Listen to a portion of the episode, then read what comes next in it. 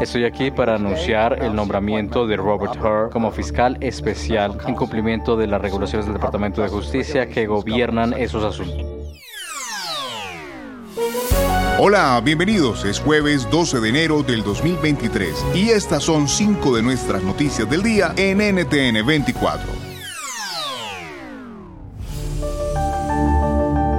Escuchaban a Mary Garland, secretario de Justicia de Estados Unidos. De esta manera se designó al fiscal especial Robert Hur para investigar el caso de los documentos clasificados que Joe Biden se habría llevado cuando dejó de ser vicepresidente.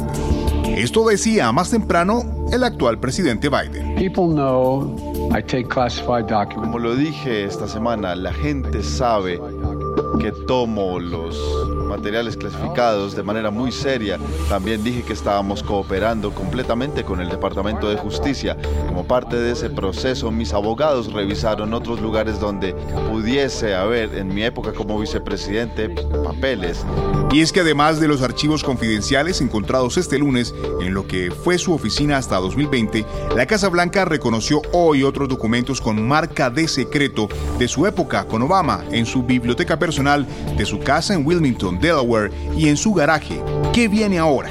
Lo explica Iker Seis Dedos, corresponsal del diario El País en Washington. Con todo esto y con esa rapidez lo que quiere Garland es un poco atajar las críticas lógicas de los republicanos y las suspicacias de la opinión pública. ¿no? Más documentos parece que no va a haber. Eh, ¿Por dónde pueda ir esta investigación? Pues habrá que verlo. Este hombre, eh, Hur, tiene por delante un trabajo bastante espinoso. Por un lado, los suyos, digamos, los republicanos van a estar sospechando de que es blando. Por otro lado, los republicanos, McCarthy ya lo he dicho hoy en el Capitolio, se pueden guardar el as en la manga de hacer una investigación en el Congreso sobre estos papeles y es muy probable que, nombren una comisión de investigación. Y por otro lado, todo esto sucede en el mismo momento en el que los republicanos acaban de coger otra vez el control de la Cámara están preparando estos días el inicio de la que para ellos es la comisión de investigación más importante en torno a Biden. Is America's primary system working?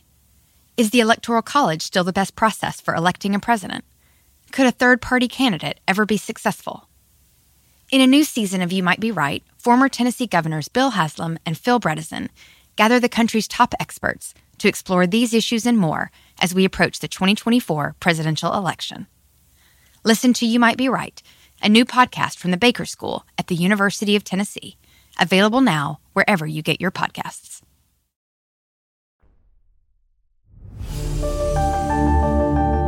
Crece el drama en la frontera sur que comparten México y Estados Unidos.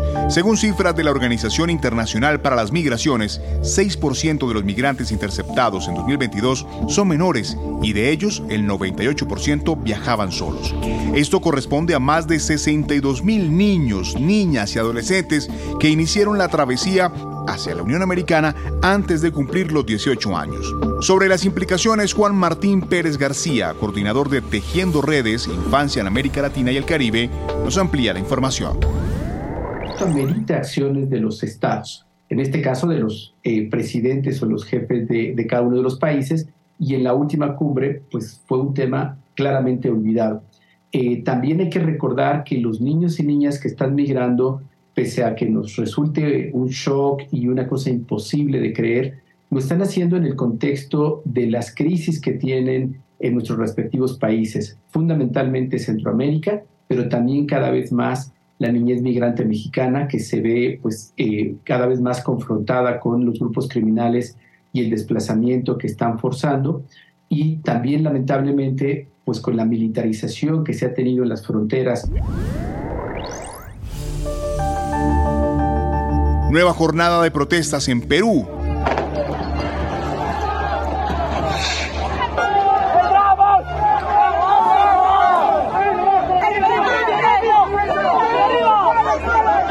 Estos ciudadanos exigen la renuncia de la presidenta designada Dina Boluarte, nuevas elecciones generales, el cierre del Congreso, la libertad del expresidente Pedro Castillo y una asamblea constituyente. En las últimas horas, una persona falleció en la ciudad sureña de Juliaca, donde el pasado lunes se produjeron violentos enfrentamientos entre manifestantes y las fuerzas de seguridad, lo que elevó a 49 el total de víctimas mortales durante las protestas antigubernamentales.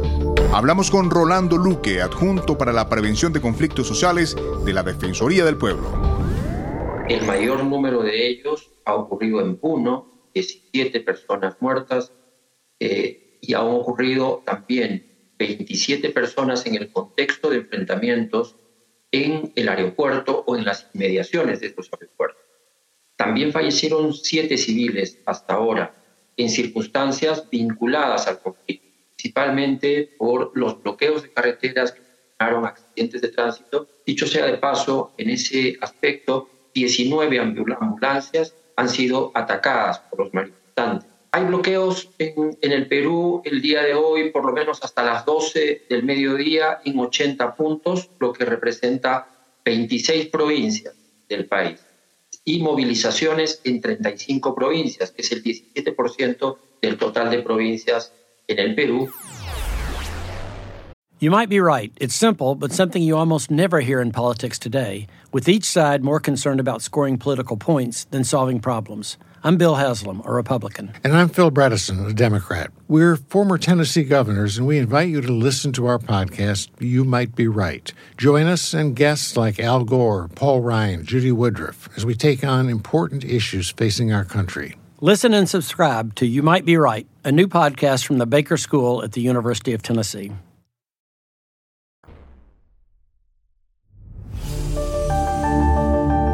En Cuba, de acuerdo con la organización Prisoners Defenders, en total hay 1.057 presos de conciencia, 29 de ellos son nuevos, todos bajo la dictadura de Miguel Díaz Canel. En el más reciente informe, la ONG hizo hincapié en que la represión del régimen aterroriza y amordaza a la población civil de todas las capas sociales. Esto nos contaba su presidente, Javier Larrondo. El objetivo del régimen es mantenerse en el poder. ¿eh? Lo hacen casi todos los gobiernos democráticos imagínese los totalitarios. Pero es que además, en el caso del gobierno de Cuba, eh, tenía una pata de poder muy importante en, la ideología.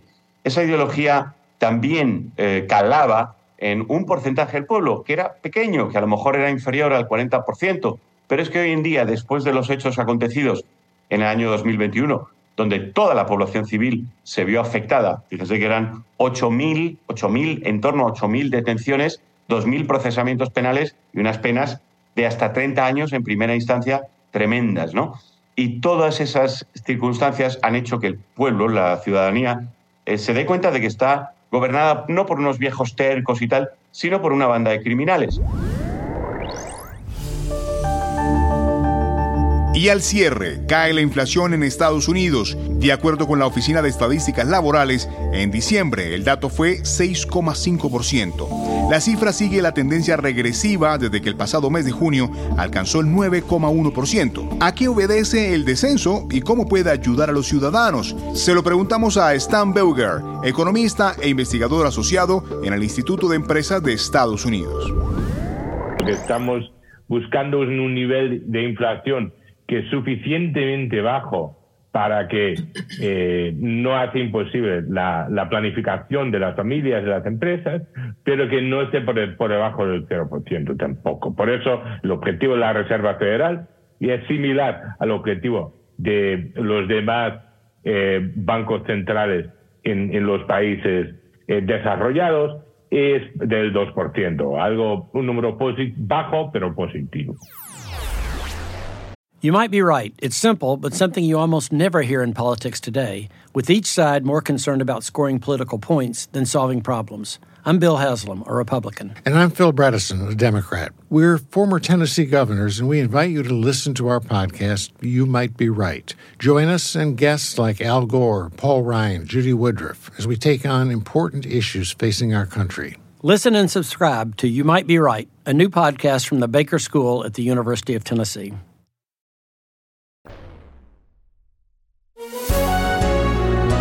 Estas y más noticias de América Latina y el mundo en ntn24.com. Soy Hugo Vecino. Pueden escribirme a arroba Hugo Vecino en Twitter y también en Hugo Vecino TV en YouTube. En el podcast de NTN24 te informamos y te acompañamos.